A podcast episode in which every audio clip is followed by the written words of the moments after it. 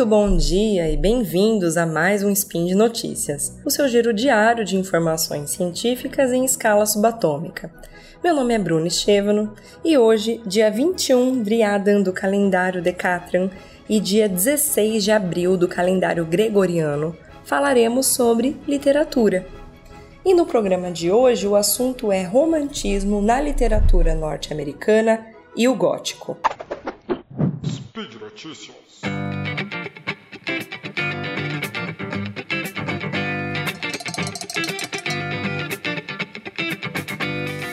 Dentro da literatura norte-americana, o primeiro movimento literário é considerado o colonialismo.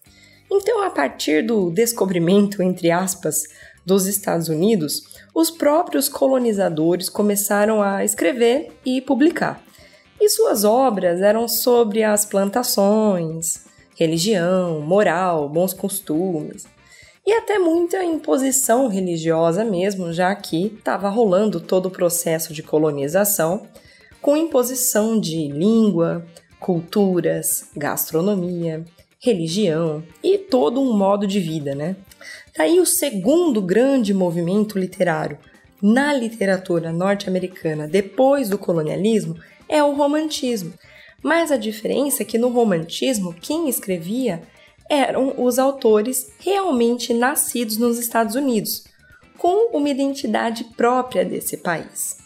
Então, é considerado o primeiro movimento literário da nação como um todo e veio para afirmar essa identidade, né? Inclusive, essa é uma das principais temáticas do romantismo: o individualismo, a busca pelo eu verdadeiro, a beleza da solidão, a valorização do subjetivo perante o objetivo, da emoção perante a razão, o poder da imaginação, que para eles era uma forma de fugir da realidade difícil das cidades superpopulosas, muito sujas. Outras temáticas frequentes são a exaltação da beleza física, que para eles era sinônimo de elevação espiritual e tem até um poema famoso da, da poeta Emily Dickinson que se chama I Died for Beauty tradução Eu Morri pela Beleza. Morte e doença são outras temáticas importantes, principalmente no gótico, né? Porque temos aí alguns subgêneros dentro de um gênero macro que é o romantismo. Uh, e esses subgêneros diferem entre si. O transcendentalismo é um subgênero representado aí principalmente pelos escritores Emerson e Thoreau, entre outros, e eles valorizavam muito a natureza e diziam que a natureza era perfeita, que era a representação da harmonia. Mas no gótico e no romantismo dark, isso era contestado. Para eles não, não havia essa harmonia toda no mundo, não. Pelo contrário, havia o caos. e esse caos tinha que ser reconhecido e aceito. Nathaniel Hawthorne é um autor importante do Dark, que tem algumas semelhanças aí com o gótico, mas difere um pouco, porque no Dark tem uma coisa muito forte assim de julgamento, de punição, né? Tanto que o livro mais conhecido do Hawthorne é The Scarlet Letter, a letra escarlate, em que uma a personagem é, principal é considerada aí uma pecadora, de, de acordo com a época, né? A gente está falando aqui do, do século XIX, então, de acordo com a época, ela era considerada é, é uma pecadora por coisas que hoje provavelmente não, espero que não. Uh, e por isso ela é marcada, né? Com uma, ela tem que usar a letra A gigante no, no peito, escarlate. É, então, é julgamento e punição no nível máximo aí. Já no gótico, dá para dizer que os principais temas são doença e morte. Doença tanto física quanto mental, porque os personagens são frequentemente lunáticos, vivem fora da realidade e fisicamente eles têm alguma peste, alguma doença que vai fazer o corpo deteriorar, alguma coisa nesse sentido. Isso é comum no gótico, né? E tem o terror também, porque são realmente histórias assustadoras. Mas o Richard Gray, que escreveu A Brief History of American Literature, ele afirma que o gótico é o horror da alma e que causa esse mal-estar porque mistura elementos surreais e elementos da vida cotidiana. Isso que, que é peculiar, né, particular do gótico.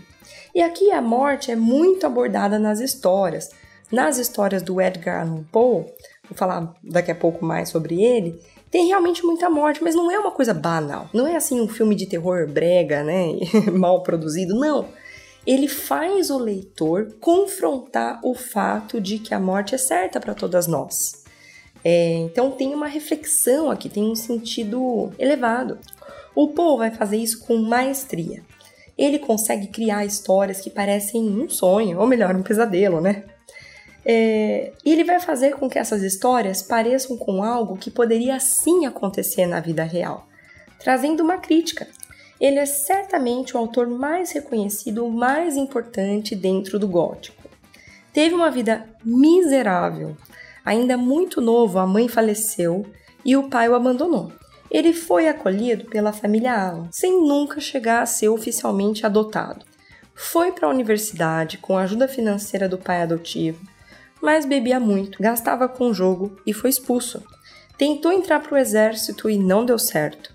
Trabalhou numa fábrica de balas para armas e não deu certo. E finalmente começou a escrever para jornais. Isso deu certo, mas ele ganhava muito pouco, né? Se casou com a Virgínia, mas a esposa dele morreu de tuberculose e depois disso ele passou a beber mais ainda, né? Inclusive a, a doença da esposa e a morte da esposa certamente inspiraram muito da sua literatura aí. Ele escreveu poemas e contos incríveis que são lidos até hoje e influenciam toda a cultura mundial. O Poe nasceu em 1809 e morreu em 1849, caído na rua, com roupas rasgadas, sozinho, depois de muito problema com, com álcool, com bebida. Ele tinha só 40 anos e morreu sem saber o quanto a sua obra seria fundamental para a literatura mundial. E você, já leu alguma coisa do Poe? Já leu The Raven, O Corvo, né? Um poema super famoso? Já leu outros contos, outras coisas? The Fall of the House of Usher, né? Que é um, talvez o princípio aí de todas as histórias de mansões, casas gigantes mal assombradas, que até hoje tem, tem série, filme sobre isso. Bom, no próximo Spin fique ligadinho, porque eu vou falar mais sobre a obra do Poe e como ela é atual hoje, né? Mesmo 150 a 200 anos depois. É isso, gente. Vamos ler mais. Viva a literatura! Por hoje é só.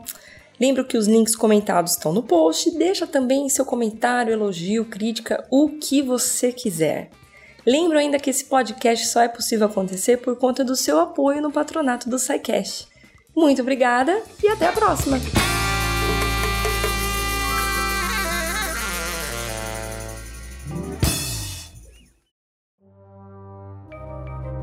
Este programa foi produzido por Mentes Deviantes deviante.com.br.